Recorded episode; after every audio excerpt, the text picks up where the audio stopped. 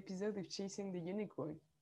During the next two weeks, in collaboration with the Healthcare Club of London Business School, we're organizing a series of health focused interviews. We'll be interviewing the finalists of the Health Tech Challenge, a competition of early stage startups. Out of 35 participants, six startups have been selected based on the technical feasibility of the idea, the potential impact for an unmet health need, the feasibility of the execution plan, and the skills and expertise of each team. The final will take place on the 26th of May, and a prize of £10,000 will go to the winning team. So today I'm interviewing Mihika, Jason, and Anson from PediaFeed. Thank you for being with us. Could you please uh, introduce yourselves? Sure, yeah. Uh, I'm Mihika. I'm the CEO of PediaFeed, and I am a current graduate student at Johns Hopkins University. Hi, I'm Jason. I'm the current CFO, and like Mahika, I'm also a graduate student at Johns Hopkins. Um, hi, everyone. My name is Anson. Uh, I'm the Director of Business Development at PediaFeed, and I'm a rising junior at Johns Hopkins, and we're all studying biomedical engineering. Yes. Thank you, guys. So, um, for our audience that might not know about PediaFeed, could you explain the the overview of the problem you're trying to solve with uh, with this idea?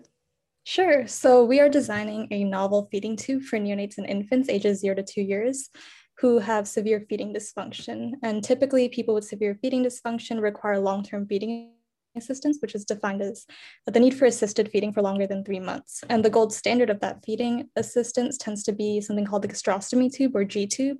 It's a feeding tube that goes directly through the stomach in, or through the gastric wall into the stomach. So it bypasses the upper respiratory tract. And we are designing, so current um, G tubes tend to be faced with severe complication rates postoperatively. They tend to have uh, really high displacement rates. 22% of cases face displacement within three months of placement. And displacement is also associated with several other complications, including gastric leakage, which occurs in 12% of cases, um, the need to return to the hospital either for replacement procedures or emergent care.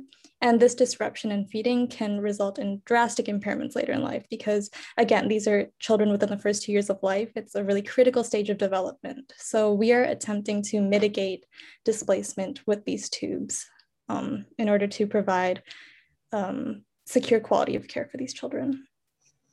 That's very impressive. And uh, so, how did you get this this idea? Yeah, so we um, we were first approached by Dr. Karun Sharma, the head of pediatric IR at Children's National Hospital. Um, it's a children's hospital in DC, and he was explaining to us how his patients, current children with feeding dysfunction, were not receiving the care that they needed. Um, we noticed that the most common tube on the market, known as the balloon button, it uses an internal retention mechanism that holds it to the gastric wall that um, requires inflation with water. So it tends to displace really easily. That water tends to leak out, and that causes, again, leakage, displacement, and frequent hospital readmission rates. So we decided to innovate on that internal retention mechanism because currently there are there's one alternative that doesn't replace uh, or that doesn't displace as frequently but it's not used commonly it's known as the non-balloon button and it's really painful for the child really difficult to place and can't be placed at home by parents so we um, we spent a lot of time ideating on how to improve the internal retention mechanism. I think we were in the library one day, it was raining. And so we came up with kind of an umbrella mechanism. And that's um, that's the basic mechanism behind our novel internal retention. How do you plan to make revenue? I guess it's just selling for profit to hospitals. Yeah, so that's our initial plan. So I think we're really lucky in being students at Johns Hopkins and having a partner at Children's National. So there's two of the largest pediatric hospitals in the States. And so we want to start off with just B2B, selling to different hospitals. And we already started talking to various different sales cycles employees to learn about like how hospital sales cycles works. And later on, after we've grown a better foundation of like having these businesses, these kids and children, and the parents already know about our product, then we're, then we're going to move to a more B2C format. Okay, thank you. Um, and so how how far are you in the development of the idea did you do you already have a prototype are you already yeah trying it out on on uh, on humans Yeah, so so far we have a minimally functional prototype. So we have an at-scale gastrostomy tube that we've that we've developed. It meets uh, all the functions that we aim to have them complete. And right now, what we're trying to do is actually optimize them for manufacturing. Um, our our novelty comes from the actual mechanism itself, as Mahika described, and is like a modification of the umbrella mechanism. But one of the great things is that we're actually able to use the same materials that have already been approved by uh, various regulatory uh, agencies.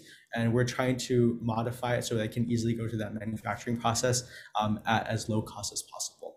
And by the end of June, we plan to have our intellectual property filed so that we can protect um, our design as well. Um, more about the challenge. How how would you plan to use the the ten thousand uh, pounds, and how does it integrate into into your your your future development plans in the next six months? Yeah. Um, we're at a really critical stage right now that I mentioned before where we have a functional prototype. And the big next step is how can we make sure that it's easy to manufacture, start talking to different partners that can help us manufacture it, and then start doing very rigorous testing in preparation for um, going through the regulatory approval process. One of the great things is that um, by looking at previous devices, but these previous devices were from like 15 years ago because there's been so much stagnation in this field, is that you actually don't need to test them on humans first because it poses relatively low um, health risk if you're using the same materials um, and just innovating on the mechanism. But we do need to uh, upscale the amount that we're manufacturing so that we can do more rigorous testing. And that's what the $10,000 will be, 10,000 pounds will be really critical in doing um, because the process that we'd be using is a silicone casting method and that requires pretty uh, significant investment in the beginning. But then once you have the casting and the mold, you're able to produce a lot uh, at once. But I think I'll push it back to the last question that you were talking about the team. Uh, we are just representing uh, other members of our team as well. So I think I think Jason is going to talk a bit about that. Sorry about that.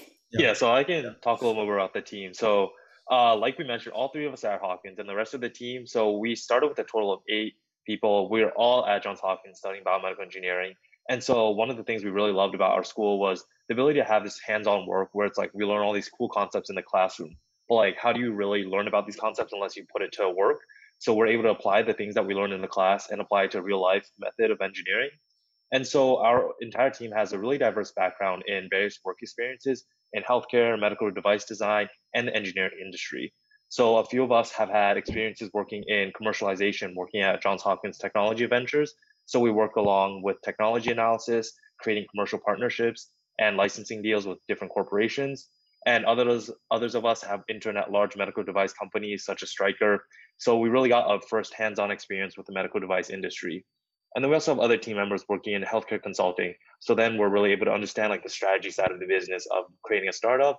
And so due to our different diverse backgrounds in the medical device design industry, research, and different clinical medicine, we're really well suited to ensuring the realization of our goals.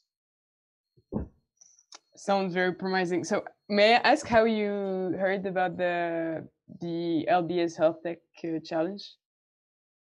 Yeah, I believe other people from our university have been applying these past years. So we we heard from another team who applied. Okay.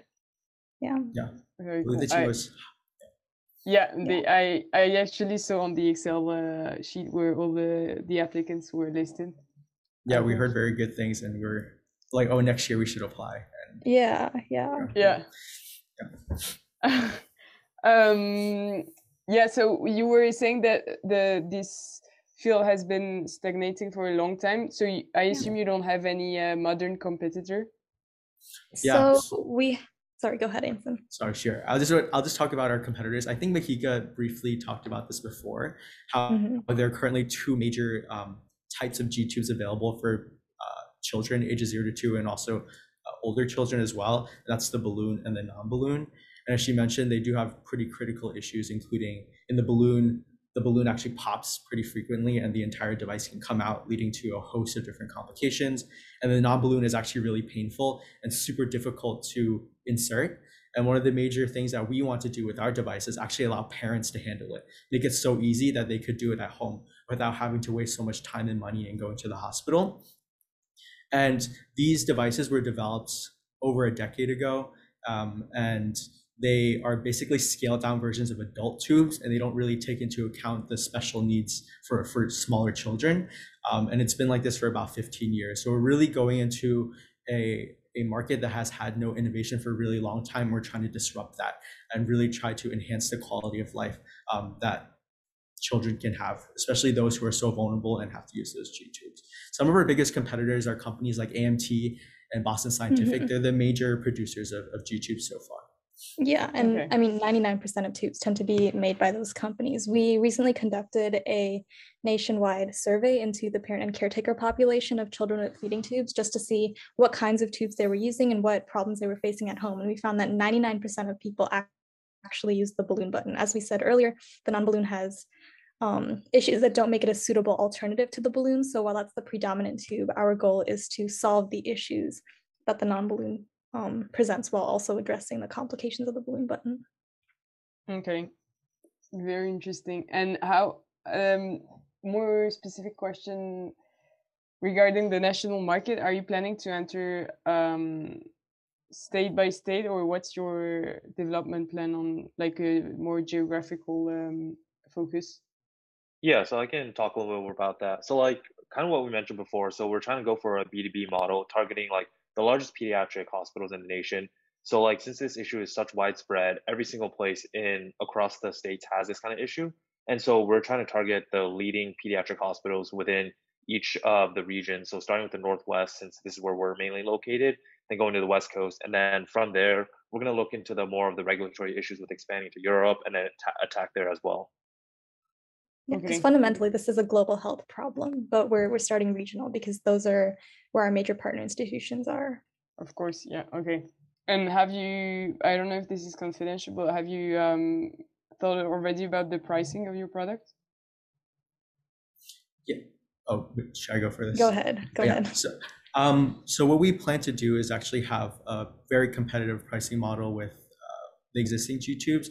Um, so far, G tubes have a range they're generally around $150.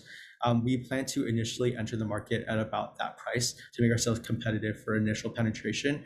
But based on consultation with uh, clinicians, they actually think that we can probably price our model higher because one of the major benefits of our model is that it displaces significantly less than existing tubes. So therefore, you won't have to replace them as often. So even if we price them around 200 to 250, we'll still be saving parents money.